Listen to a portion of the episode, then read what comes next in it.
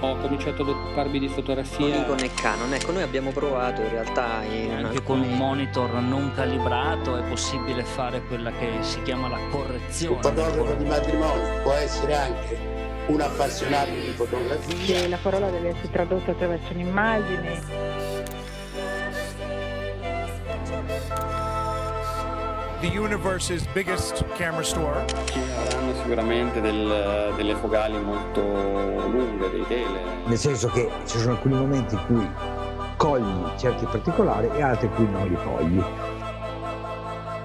Discorsi fotografici.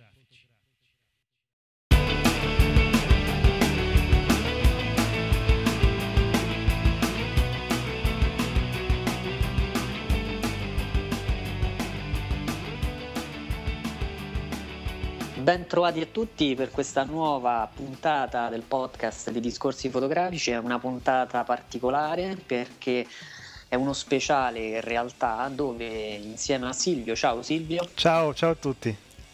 parleremo con eh, il nostro amico che ci viene a ritrovare, Paolo Avezzano. Ciao Paolo. Ciao Federico, ciao Silvio, ciao a tutti.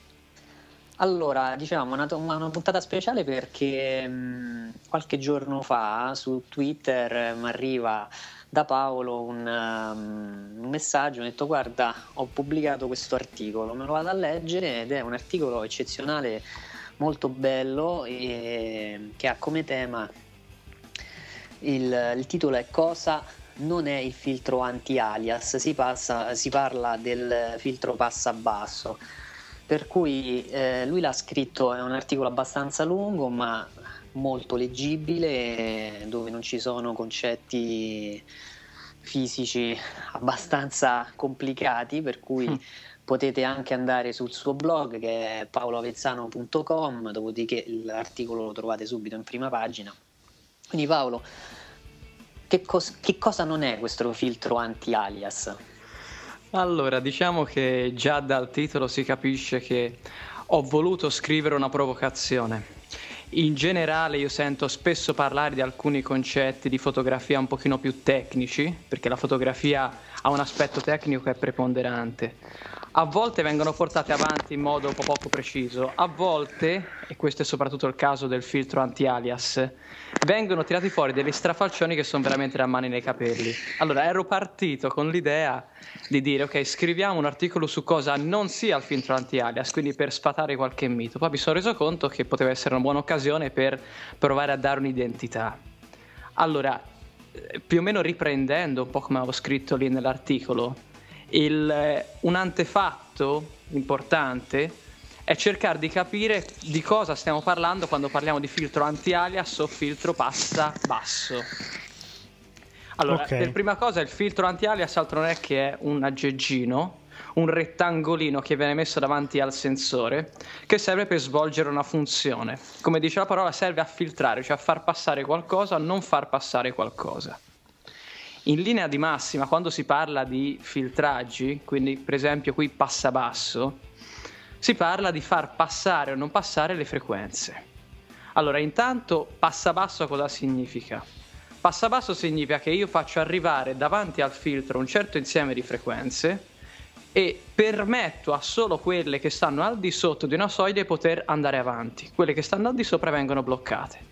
Quindi si parla di passa basso quando passa solo quello che è sotto una soglia, passa alto quando passa solo quello che è al di sopra di una soglia, passa banda quando io prendo due soglie, una più bassa e una più alta e dico passa quello che ci sta in mezzo. Quindi già in qualche modo per dare un'introduzione. E è importante però a questo punto definire cosa sia una frequenza, perché si parla spesso di frequenze, ma non si ha spesso un'idea chiara. Perché quando si parla di frequenze, si, si pensa magari alla radio, si crede che possa essere qualcosa che in qualche modo può essere toccato, qualcosa che ha una valenza proprio fisica visibile. In realtà sono qualcosa di più concettuale, sono più un'idea. Diciamo che in generale quando si parla di frequenze, quale che siano le frequenze, è quante volte succede qualcosa, quante volte incontro un evento all'interno di una misura. Mm? Ora non so se qui ci stiamo Ok. perdendo oppure no. No, no, Quindi no, no, no. Penso che frequenza in generale, concetto- appunto, sì. quante volte succede un, un, evento, per esempio in tot di tempo, quante volte incontro qualcosa all'interno di uno spazio. Hm? Le frequenze per noi sono molto importanti. Chiunque abbia avuto a che fare con eh, la fotografia ha sentito parlare di spessissimo di frequenza della luce, spettro del visibile, queste parole qua, alcune possono spaventare un po' più delle altre. Allora, in generale, quando si parla di luce, noi stiamo parlando di una energia, più propriamente di una radiazione elettromagnetica che però spaventa, quindi parliamo di energia, che si propaga. Viene mandata da chi? Dal Sole, perché è quello che conosciamo, la nostra stella, ci manda questa energia e i nostri occhi, in modo simile a quelli di una macchina fotografica, riescono a prendere questa energia e tradurla. L'energia di per sé è invisibile, anche la luce di per sé è invisibile. La vedo solo perché colpisce un oggetto e questo mi si riflette sulla retina o perché colpisce proprio la mia retina, ma la luce di per sé è invisibile. Allora, i miei occhi, gli occhi di tutti, sono capaci di vedere, cioè di tradurre in impulsi che il mio cervello ricostruisce come immagini, solo un certo intervallo di frequenze. Quindi in questo senso, per riassumere un po', anche l'occhio no, funziona da filtro passabanda. Assolutamente sì, perché di fatto quando noi parliamo di, di luce, in generale di frequenze, abbiamo, come scritto nel blog, una visione che è molto umanocentrica. La luce di per sé in realtà altro non è che una particolare fetta di, questa, di, queste frequenze infinite che vengono accompagnate nell'energia che ci manda il Sole. Allora noi cosa diciamo? Siccome noi vediamo solo da questa frequenza a quest'altra, questa la chiamiamo luce. Poi ci sono tanti altri animali che hanno la capacità di vedere magari frequenze più basse o più alte e per loro il concetto di luce sarebbe totalmente diverso dal nostro. Quindi noi sì, abbiamo degli occhi che sono dei dispositivi che lavorano come passabanda. Ecco, eh, la sfida no, di questa puntata è quella appunto di tradurre in concetti semplici, come tu hai fatto sul tuo post, no?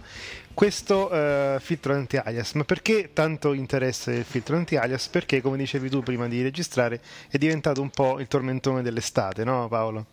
Allora, diciamo che il filtro anti-alias Ecco, questo quindi arriviamo su quale sarebbe la verità del nostro dispositivo che ci interessa. A differenza di quello che pensano molti, cioè come filtro per poter far passare o no alcune frequenze di luce, in realtà serve a qualcos'altro.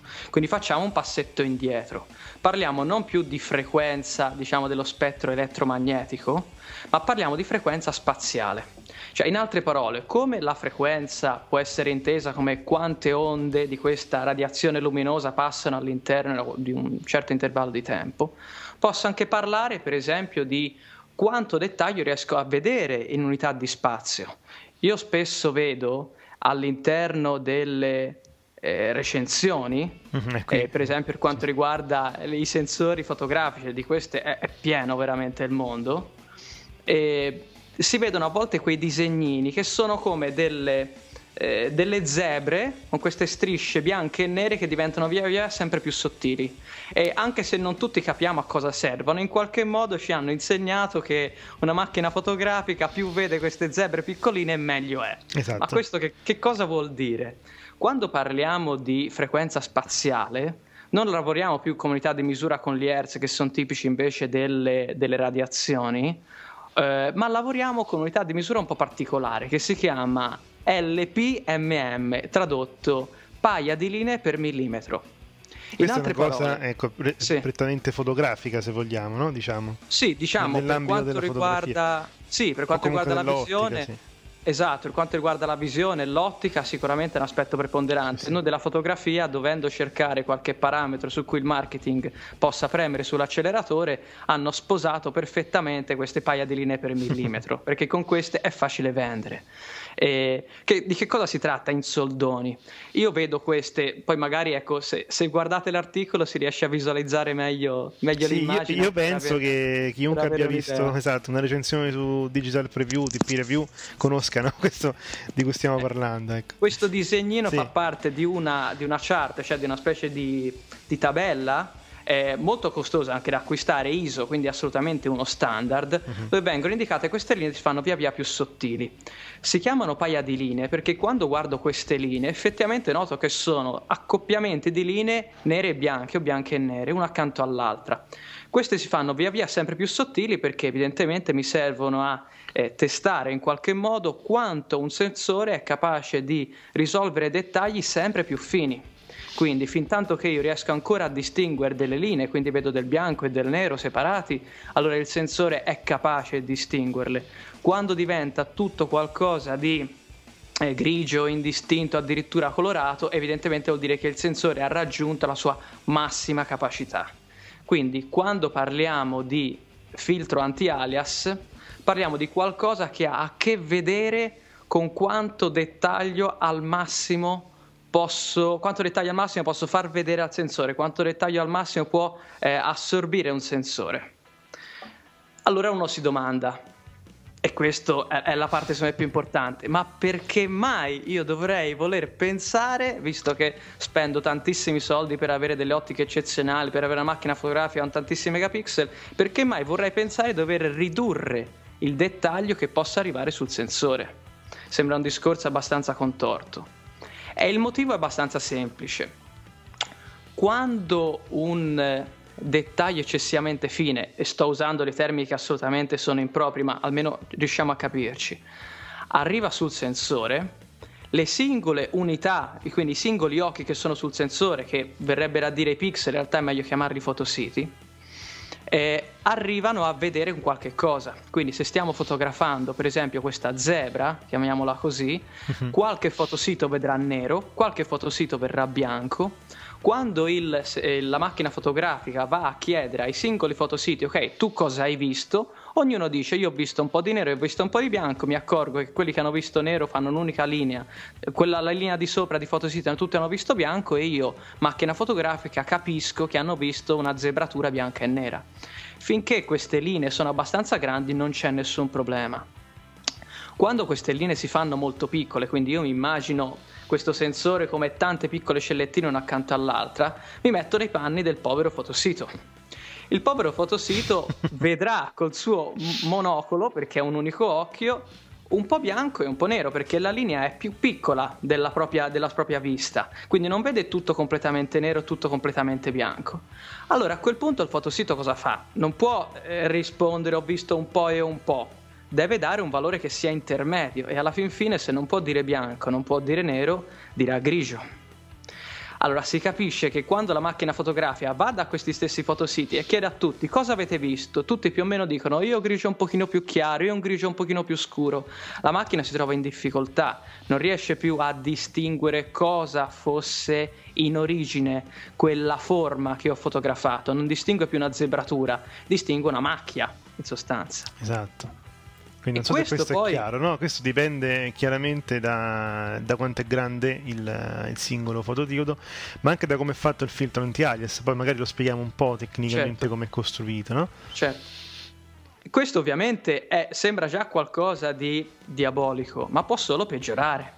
Perché per adesso abbiamo parlato di un caso che è eh, abbastanza teorico. Io difficilmente vado a fotografare in natura queste zebrature bianche e nere che diventano via sempre più fini. Più probabilmente avrò delle geometrie, magari dei tessuti o delle costruzioni e in generale tutti i sensori non rilevano soltanto in bianco e nero, ma di fatto rilevano anche il colore.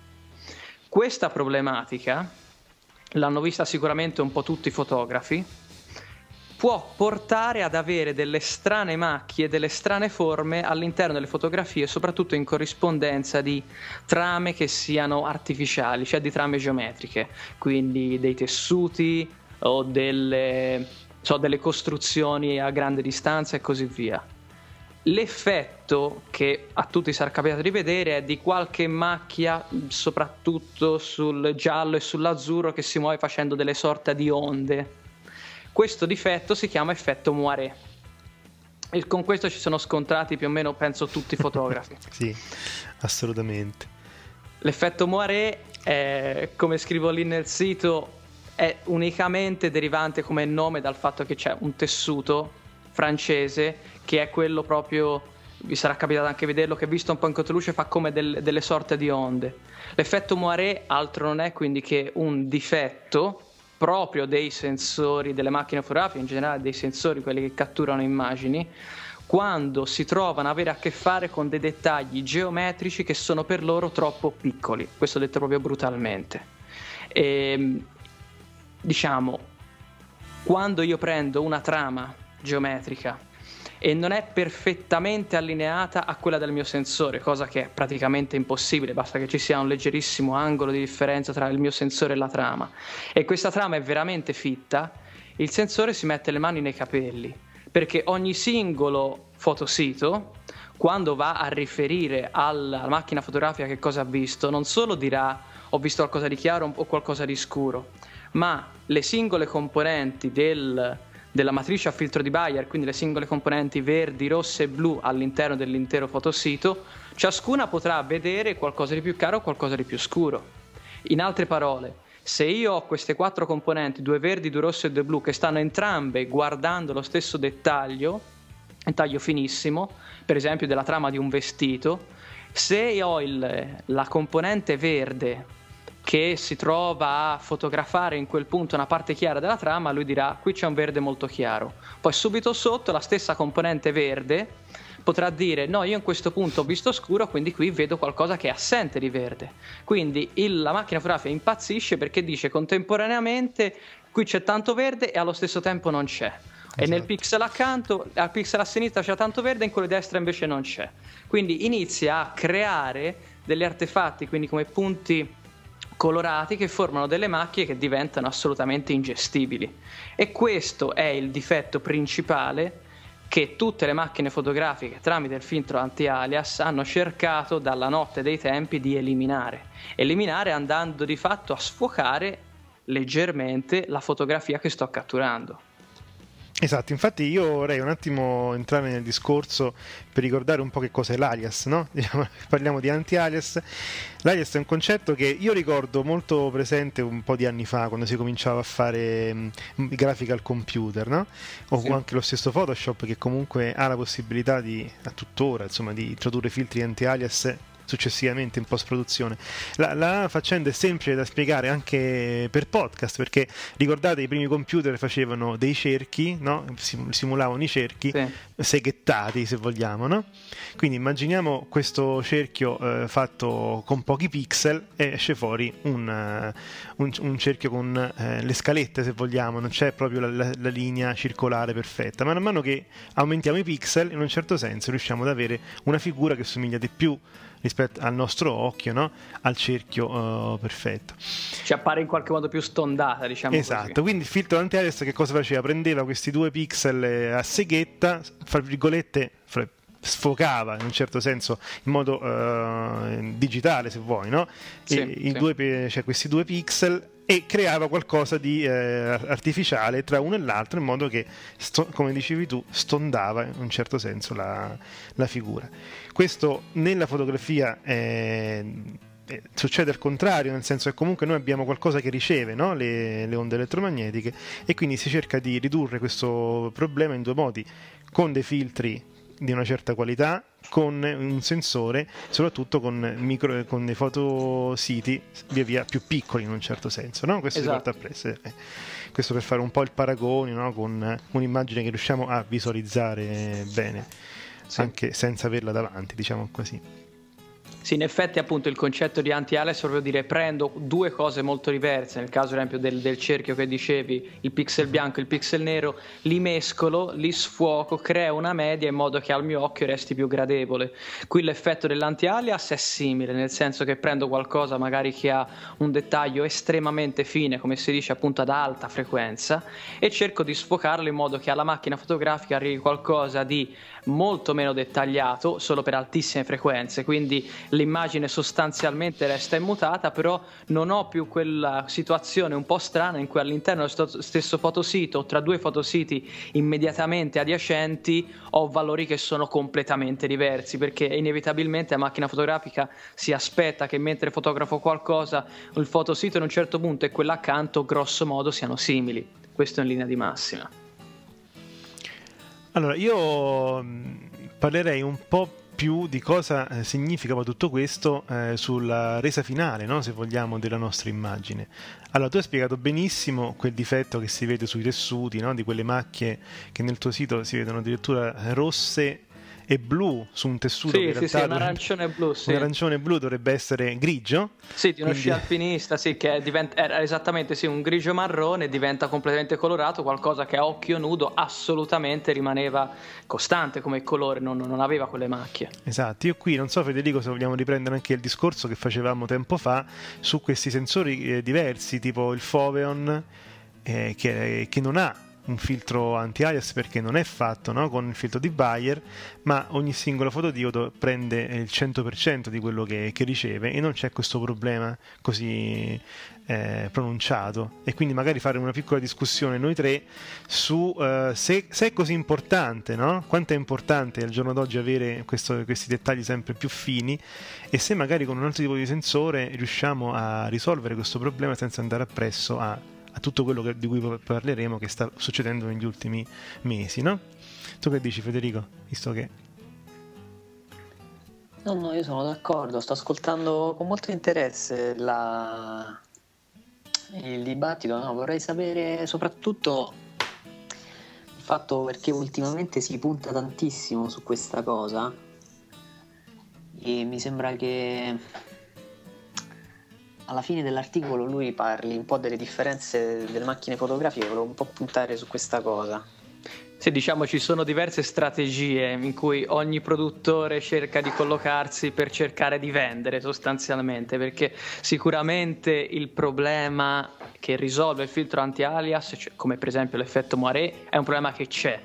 Eh, poi i programmi vari di gestione delle immagini, dico uno Lightroom così, il primo che mi viene in mente, eh, riescono in qualche modo a correre a riparo, nel senso che desaturano tutte queste macchie colorate e danno l'illusione che il problema sia scomparso.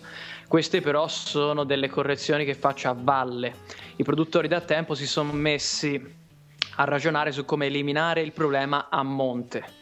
Siccome, come abbiamo detto prima, il- la questione dell'effetto Moiré e in generale di, questo- di questa situazione ingestibile per il sensore si ha quando fotografo un dettaglio che è troppo fine per la massima capacità di risolvenza del sensore, la prima cosa che ci viene in mente è aumentiamo la risoluzione del sensore.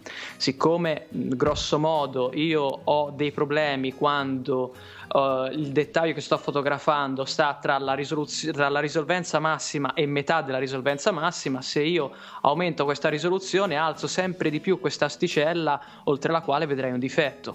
Quindi per esempio le prime macchine fotografiche a altissima risoluzione di livello più così sia utenza e professionale come la Nikon D800 eh, giocarono su questo elemento, cioè dissero eh, mettiamo tre- 36 megapixel che è un valore per allora era altissimo, oggi inizia a diventare un po' più nella media, in modo da ridurre la- il rischio che si vada a eh, raggiungere questo difetto. Tra l'altro poi si è arrivati a fare anche quella senza filtro passa basso, no? Proprio Esatto, poi hanno, fa- hanno fatto questa, un- una versione un po' ibrida, perché in realtà la D800E non, ha, eh, non è che manca del filtro passa basso, ha un filtro passa basso con effetto annullato, quindi poi semmai dopo si spiega Sì, sì, anche sì. com'è fatto grosso modo questo filtro passa basso. Però questa è una strategia, quindi io produttore costruisco un sensore con tantissimi megapixel in modo e maniera che la stessa trama che prima fotografavo ottenendo un effetto moiré la rifotografo oggi e l'effetto moiré non c'è più o è talmente invisibile da non essere un problema. Questa è una strategia che è un po' rischiosa perché per evitarci questo difetto dell'effetto moiré vado a creare dei file che sono titanici. Inevitabilmente un file da 36 megapixel è pesante, quando fra un anno o due i file ad alta risoluzione saranno intorno ai 50-70 megapixel, beh, comincia a diventare serio il problema perché poi non tutti devono necessariamente stampare delle pareti, quindi avere tantissimi megapixel poi per stampare delle, delle fotografie molto piccole diventa quasi un, un pachiderma, diventa quasi eccessivo. Esattamente. Molto Infatti- più interessante allora è, è la soluzione, per esempio, quella di Pentax, che non so se avete visto la, la Pentax K3. Ne abbiamo parlato nel podcast, qualche Eh. podcast fa ne abbiamo parlato di questo sensore mobile, dici un po'. Esatto, Eh, praticamente era stato. Già è stata soprannominata come la, la- la pseudo di Nikon D400, quindi che mi tocca da vicino e mi sta ancora più simpatica. Però eh, loro hanno ragionato in modo diverso. Hanno detto invece di aumentare spasmodicamente la risoluzione, se veramente il problema è che sul sensore arrivi un'immagine troppo dettagliata, qual è la cosa a cui tutti i fotografi sono assolutamente abituati per uccidere il dettaglio? Il mosso. Noi sappiamo tutti che quando non siamo su cavalletto e i tempi sono lenti, automaticamente le immagini sono mosse e quindi il dettaglio ad altissima frequenza, il taglio più fine, evidentemente sparisce. Allora Pentax cosa dice? Non è che consiglio ai fotografi insomma di essere agitati quando fanno le fotografie. Prendo lo stesso sistema che sarebbe quello che utilizzo per la stabilizzazione, quindi per evitare che le fotografie sono mosse e vado a dare una piccolissima scossettina al sensore proprio nel momento in cui sta fotografando. Ovviamente una vibrazione che è microscopica. In questo modo, immaginandoci il sensore come questa grandissima tabellona con tanti piccoli occhi, andando a muovere per una frazione di secondo durante lo scatto, ognuno di questi occhi non vede soltanto un dettaglio piccolo e fisso, ma vede un qualcosa che è leggermente mosso. Ecco, torniamo se- all'esempio no, di quella zebra, di, questa- di queste strisce nere e bianche sempre più sottili. No? Che Sì. succede in questo caso con la Pentax K?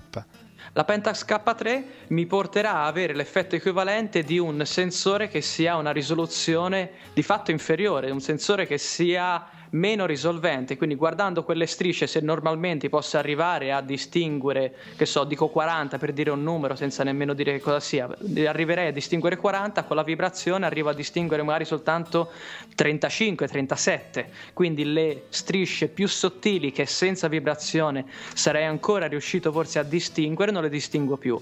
Dice, ma allora è un passo indietro? Beh, no, perché in realtà quelle strisce più sottili che avrei potuto distinguere senza vibrazione probabilmente sarebbero state colorate o con delle strane Esatto. geometrie all'interno, quindi Esatto. non sarebbero state qualcosa di gradevole, sarebbero state qualcosa di molto nitido e assolutamente distruttivo per l'immagine. Invece così ho qualcosa di leggermente meno nitido, ma perlomeno sempre strisce bianche e nere rimangono. Allora, noi poi tranquillizziamo gli utenti Pentax e gli amanti anche insomma, della, della foto statica e immobile perché questo effetto di vibrazione può essere tolto o messo a piacere.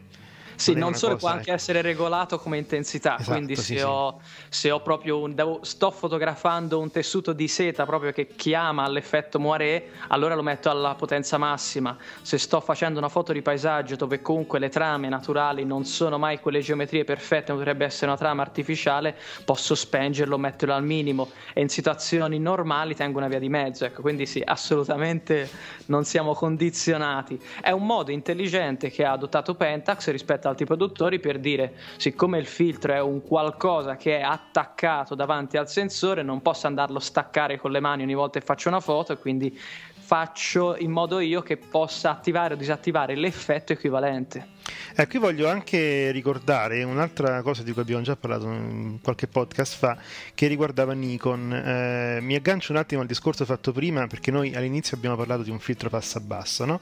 E poi abbiamo scoperto quindi che cosa? Che passa basso perché eh, i, de- i dettagli più fini in- in- eh, nel- nell'ambito, diciamo così, sp- spaziale portano a frequenze più elevate no? Di, eh, di dettaglio sul, sul sensore, la uno che fa imposta una frequenza di taglio sopra la quale non vede più niente, diciamo così, no? Questo Sì. è il concetto eh, pane e formaggio, come si Sì. diceva una volta. ecco. Allora, eh, io ricordo eh, che questa frequenza di taglio non è qualcosa che si può eh, stabilire in modo elettronico, ma è proprio dovuta alla forma del reticolo del- di questo filtro. Quindi viene fissato una volta per tutte da chi costruisce questo- questa griglia, se vogliamo, da mettere davanti al sensore. Quindi che succede? Pentax toglie la griglia, fa vibrare il sensore a varie frequenze e quindi, come dicevi tu, può dosare no, questo effetto. Esatto. Però tutti gli altri o ce l'hanno a quella frequenza fissa o non ce l'hanno. E la tecnologia è andata avanti cercando di eh, avere dei reticoli sempre più sottili che dessero, no? che quindi alzassero se vuoi la frequenza del, del passabasso in modo da dare un dettaglio maggiore. Da far Nikon- passare sostanzialmente Esatto. tutto, insomma. Sì, sostanzialmente tutto. Nikon eh, sta forse anche brevettato, comunque così si diceva, un eh, filtro passabasso, un filtro anti-alias come lo vogliamo chiamare, a cristalli liquidi Esatto, che quindi sì. è un reticolo che si forma lì per lì, anche lì non ci saranno infinite passi di griglia, ma 4-5 impostazioni di reticole vive più fini a seconda del, del tipo di, della quantità di dettaglio che uno sa di avere nella foto che farà o che vorrà avere nella foto che farà. Insomma, questa è una opzione interessante perché adesso, come dicevamo sempre in quel podcast, la battaglia, eh, oltre ad andare sul numero di megapixel e tornare, diciamo, perché prima non c'era più, tornare sul numero di megapixel, adesso va a finire anche sulla qualità o la tecnologia applicata al filtro anti-alias di cui fino a un anno fa non si parlava mai, giustamente, no? In effetti quel, Ecco. quel brevetto che stavi accennando, questo era Sì. Nikon, me, me lo sono studiato perché è molto interessante, cioè partono dall'assunto che non si può andare a staccare fisicamente qualcosa che è davanti al sensore, però mettendo in mezzo a queste lastre che costituiscono il filtro anti-alias uno strato di cristalli liquidi, andandola a eccitare o meno con una carica elettrica, posso andare proprio a modificare il comportamento, quindi fisicamente dentro la macchina nessuno mi toglie nulla, nessuno mi cambia nulla, ma il comportamento sì, quindi posso scegliere, posso dire allora voglio un meccanismo che mi permette di attivare o disattivare il filtro, piuttosto che voglio un meccanismo che mi permette di averlo sempre, ma o basso come intensità o alto, quindi un qualcosa che richiama quello che fa Pentax, Pentax lo fa in modo radicalmente diverso, però anche qui consente di avere un risultato di alto livello e che soprattutto non, non sia diciamo eh, vincolante, che ci permetta a noi utenti di poter scegliere, sto facendo una foto di paesaggio, togli il filtro, sto facendo una foto a una sposa col suo abito, metti il filtro, per esempio. Esatto. A me il, eh, voglio mm, comunicarti un dubbio che mi venne nei primi tempi in cui mi informavo un po' su questa tecnologia e leggevo filtro passa basso e dicevo, beh, però questo vuol dire che passano le basse frequenze, quindi anche l'infrarosso, ma sappiamo benissimo che Esatto. l'infrarosso non viene catturato dal sensore, no? Ci puoi spiegare un po' come funziona anche la parte dell'infrarosso? Allora, questa è una parte molto affascinante, di Ah. solito è appunto quella dove più persone tendono a cadere, nel senso che la luce, come abbiamo detto, è una nostra convenzione, per cui noi diciamo tutto questo è luce e il resto non interessa. Sì, ma il sole ci sta sparando un'energia che ha le frequenze della luce e quelle stanno intorno. Non è che noi mettiamo intorno al pianeta Terra un filtro passabanda per la nostra frequenza del visibile.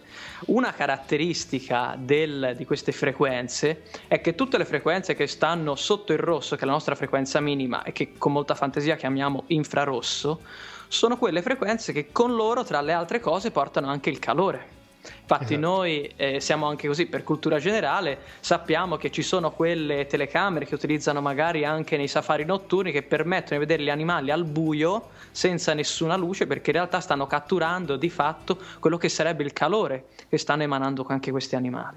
Allora, cosa succede? Non solo le frequenze infrarosse andrebbero ad alterare la percezione che ho dell'immagine, perché vanno proprio a cambiare i colori, ma hanno anche il difetto quindi di portare calore sul sensore. E quello che ormai sappiamo tutti quando parliamo di elettronica, e il sensore è dannatamente elettronico, è che eh, questi componenti sono molto capaci, riescono a fare il loro mestiere, ma sono un po' schizzinosi per quanto riguarda le condizioni del- delle temperature. Odiano il freddo e odiano il caldo, soprattutto il caldo, perché in generale tutti i componenti elettronici si basano sul movimento di elettroni e il caldo fa eccitare gli elettroni e quindi la mia immagine diventa assolutamente un'allegoria di coriandoli, non si capisce più niente. Quindi inevitabilmente è necessario mettere un filtro che impedisca a queste frequenze infrarosse di colpire il sensore.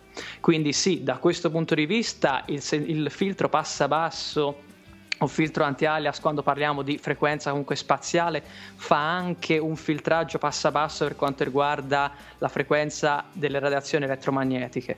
Però diciamo non è quello il compito perché altrimenti se uno parla di passa basso e lo mette per la frequenza più o meno del rosso vuol dire che passa soltanto l'infrarosso e non passa tutta la luce che noi vediamo allora lo metto solo sulla frequenza dell'ultravioletto quindi la frequenza massima che possiamo vedere ma allora vuol dire che entrerebbe tutta la frequenza infrarossa. Quindi è- si capisce che il passabasso non riguarda tanto la frequenza dello spettro elettromagnetico. Questo è un, un punto cruciale, no? perché si passa appunto da quella che chiamiamo frequenza, se vuoi, temporale, cioè quante eh, creste d'onda in un secondo alla frequenza spaziale, cioè quante diciamo paia righe... di linee vedo esatto. in uno spazio. Sì, esatto. esatto. Questo forse chiarisce bene il concetto, no? E quindi andiamo avanti un po', eh, continuiamo nella parte, diciamo, come diceva Federico, più eh, di interesse, se vuoi, pratico, no? per chi eh, magari deve comprare una nuova fotocamera o vuole aspettare che queste tecnologie vadano, diciamo così, più in auge oppure magari non vuole investire perché magari è una moda del momento, no? Tu hai detto eh, giustamente prima era il tormentone dell'estate, dell'autunno, no? Sì. Eh, che cosa ci riserva il futuro, secondo te, Paolo, da questo punto di vista? Allora, sicuramente eh, questi produttori che stanno attraversando comunque un periodo di forte crisi per le vendite stanno cercando eh, tutti gli elementi possibili, immaginabili per cercare di spingere un po' l'acquisto. E fino a qualche anno fa la, l'argomento più importante è la risoluzione. Questi sensori, la risoluzione cresceva all'infinito. Poi era la gamma dinamica, poi la prestazione alti ISO. Ora l'elemento su cui si sta giocando è questo filtro anti-alias che c'è o che non c'è. Eh, la mia opinione è che comunque fisiologicamente, anche senza avere delle crescite esponenziali della risoluzione, le macchine fotografiche dell'anno 2014 e a salire avranno una risoluzione tale per cui effettivamente il filtro anti-alias non dico che sarà inutile, ma sarà molto meno utile. Quindi io mi aspetto, eh, Nikon sta cominciando in modo preponderante, gli altri arriveranno, che la maggior parte delle prossime macchine fotografiche saranno il filtro anti-alias o bassissimo o tolto o annullato come nella D800E perché questo appunto ormai sta diventando un vanto. Quindi appunto la classica caratteristica che il negoziante dice al principiante sta comprando macchina fotografica questo non ha il filtro anti-alias quindi le immagini sono più nitide eh, questo ci sarà. Il, è interessante vedere il come tutti gli altri produttori effettivamente si affacceranno da un punto di vista di risoluzione del problema. Pentax ha dato una soluzione alternativa, questo brevetto di Nikon è un'altra soluzione, so, sono curioso, però sono abbastanza sicuro che questa ricerca spasmodica eh, atavica del fotografo della foto ipernitida condurrà anche a una situazione in cui il filtro anti-alias sarà soltanto un ricordo. Quindi voglio sentire anche Federico che ne pensa se secondo te Federico questo è un passaggio intermedio, cioè creare il sensore che vibra eh, per poi togliere tutto come dice Paolo Avezzano oppure ci sarà più speculazione secondo te su, su, su questo filtro basso a basso, filtro anti-alias che, che cambia forma se vogliamo. Ecco. Ma sinceramente guarda, mi è... sono un po' in difficoltà nel senso che mi sembra un modo per rendere la vita più complicata agli utenti. Mm-hmm. Nel senso, noi eh, a questo punto abbiamo spiegato più o meno a grandi linee, poi in realtà forse quelli che sono più esperti vorrebbero anche, come dicevi te nel pre-podcast, qualcosa di più scientifico, eccetera. Mm. Però fondamentalmente io penso la domanda che magari ci dovremmo fare è quando compriamo una macchina fotografica, alla fine l'immagine ce l'abbiamo perfetta oppure dobbiamo ancora aspettare che questa venga ritoccata ulteriormente con apparecchi ancora più performanti?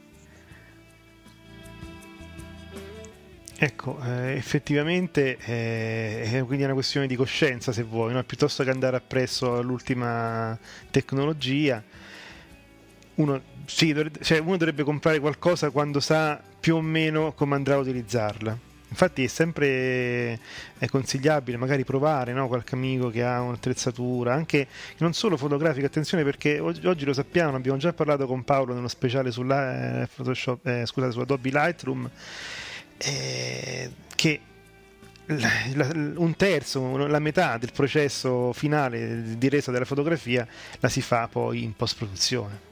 Ecco, quindi di non fissarci solo no, sulla, sulla, fotocamera sperando che tiri fuori qualcosa di bello e pronto, ma essere coscienti, come dice Federico, anche di quello che ci aspetta dopo, se vuoi. Quindi in questo, ecco, vorrei, vorrei sentire Paolo che cosa ne, ne pensa, della, se è così importante poi tutto questo, questo anti-aliasing eh, oppure no.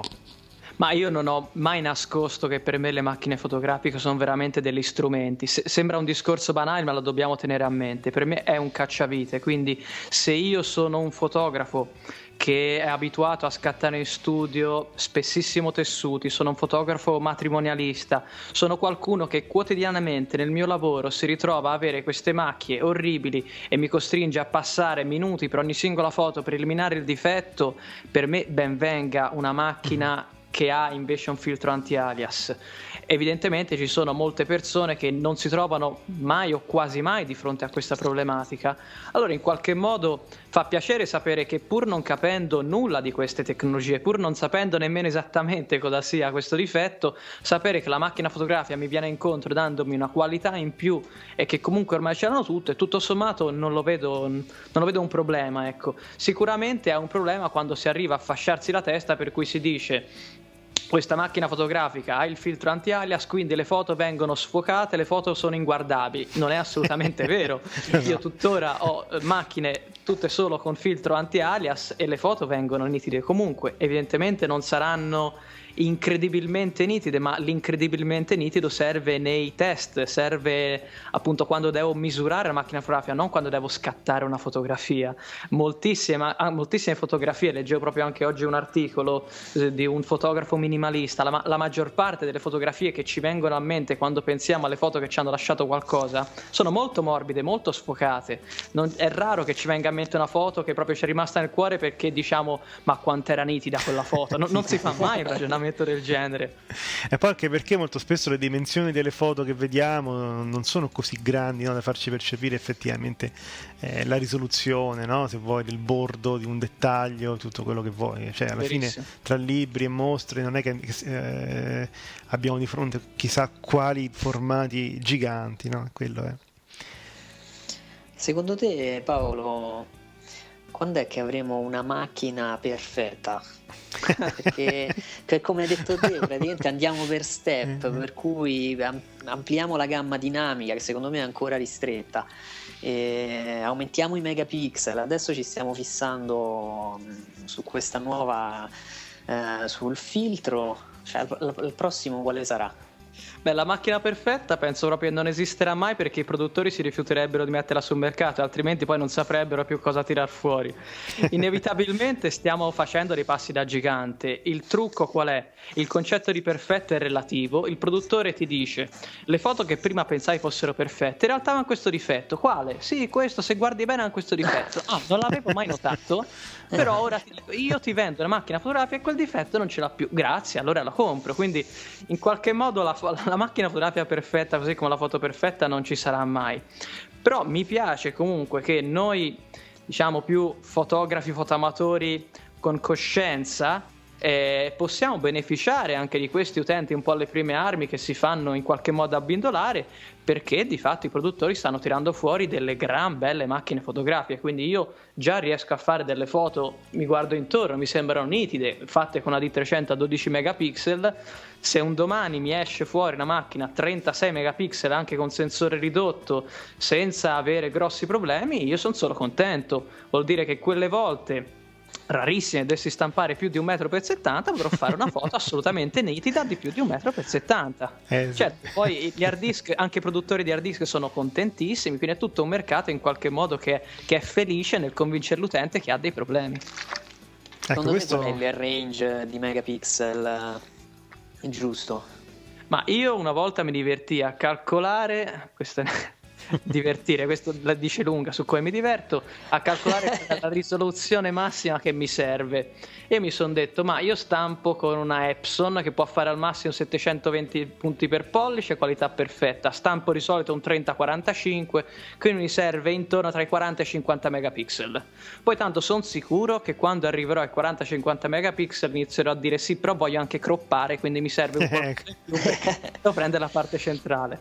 Quindi no, è, faccio difficoltà difficoltà a dire qual è il valore giusto. Sicuramente verranno introdotte poi delle problematiche che sono relative al concetto di elettronica, perché noi non possiamo ridurre al minimo, cioè idealmente posso fare una macchina fotografica con infiniti megapixel, quindi con il singolo fotosito è infinitamente piccolo, però non possiamo dimenticare che tanto gli elettroni, che sono quei, quegli omini che mi trasportano le informazioni all'interno delle, dei circuiti elettronici, quanto i fotoni hanno una dimensione che è finita, quindi scendi scendi anche complicando di tantissimo la tecnologia non si potrà mai andare oltre una, oltre una, certa soglia. Quindi io penso che molto prima di raggiungere questa soglia probabilmente avremo e cambiato... Aumentando l'aria? Eh, aumenta... ah, sicuramente aumentando, aumentando l'aria. invece l'aria del... Eh, sicuramente che andremo incontro a cioè supereremo il 35 mm in pratica è già stato fatto, in realtà stanno tornando indietro perché sono resi conto che i sensori grandi costano dannatamente tanto. E per un motivo semplice che quando vanno a fare appunto, l'avete mai visto, no? quelle specie di torte su cui sono stampati chip che poi vengono tagliati, uso un linguaggio che è bruttissimo, sì, sì. Ecco, quelle lì hanno un costo che più o meno è determinato. Quando io vado a fare tanti piccolissimi sensori, oltre a produrne di più, ho anche poco spreco. Quando faccio dei sensori grandi, immaginando una, una fetta circolare, ho un sacco di tanti angoli che vado a sprecare e quel materiale costa tantissimo. Quindi, infatti, le macchine fotografiche con sensore grande costano sempre enormemente di più di quelle con sensore piccolo e hanno bisogno di ottiche che sono enormemente più grandi e quindi enormemente più pesanti e costose. E siccome siamo ancora in periodo di crisi, a nessuno piace girare con una macchina fotografica a 10 kg, ecco, io penso che rimarremo come massimo sul full frame. Io personalmente sono sempre stato anche un estimatore del formato ridotto ed è per questo che ancora sto aspettando la D400. E dai, abbiamo ci credo, ci credo. Un altro, un altro stimatore della D400. Però è strano perché poi ogni mese la Nikon, noi apriamo un podcast ormai sempre con una novità Nikon. Sì, non so se però mai con la D... ormai ogni volta che apriamo un podcast nuovo è uscita una nuova novità Nikon presenta oggi per cui però la D400 non, non è io ormai mi rincuoro con Tom Hogan per chi, per chi, l'avesse ogni tanto seguisse il suo blog per chi lo leggesse un esperto conoscitore marchio Nikon ha fatto più o meno come la corsa dell'autobus mattutina quando la salta proprio ha saltato la corsa la D400 per i problemi che ci furono purtroppo nel sud-est asiatico per tanti altri problemi, quindi quella che uscirà come D400 sarà in realtà quella che sarebbe stata la D500, quindi stiamo passando dalla D300 di settembre 2007 e chissà quando mai arriverà anche una nuova D400, ma io sono convinto che arriverà. fare... sì, ho la sensazione che la macchina esce per contrastare forse l'upgrade della 7D. Assolutamente d'accordo. E in questo teatrino che stanno portando avanti Nikon e Canon, che non necessariamente sono gli attori più interessanti del mercato, si stanno continuamente cercando di pestare piedi, rilasciando un modello che vada a contrastare quello, lascia- quello rilasciato dall'avversario. Quindi io spero tanto, ma veramente tanto, che la Canon faccia uscire la 7D Mark II. Sono contentissimo se a esce, cosa perché ci stiamo attaccando? Esatto, sì. arriviamo a tifare per la squadra avversaria pur di ricevere anche noi il prossimo D400. giocattolo. Esatto. Basta che poi non è limitata in tante delle sue funzioni. Io con tutto questo tempo spero che abbiano avuto molto modo di riflettere anche a freddo sul come realizzarla al meglio, eh. questo per quanto mi riguarda. Allora Bene, noi- Silvio, sì. io direi che possiamo chiudere questa puntata speciale a meno che tu non abbia vuoi aggiungere qualche notizia flash proprio così giusto per no, guarda, eh.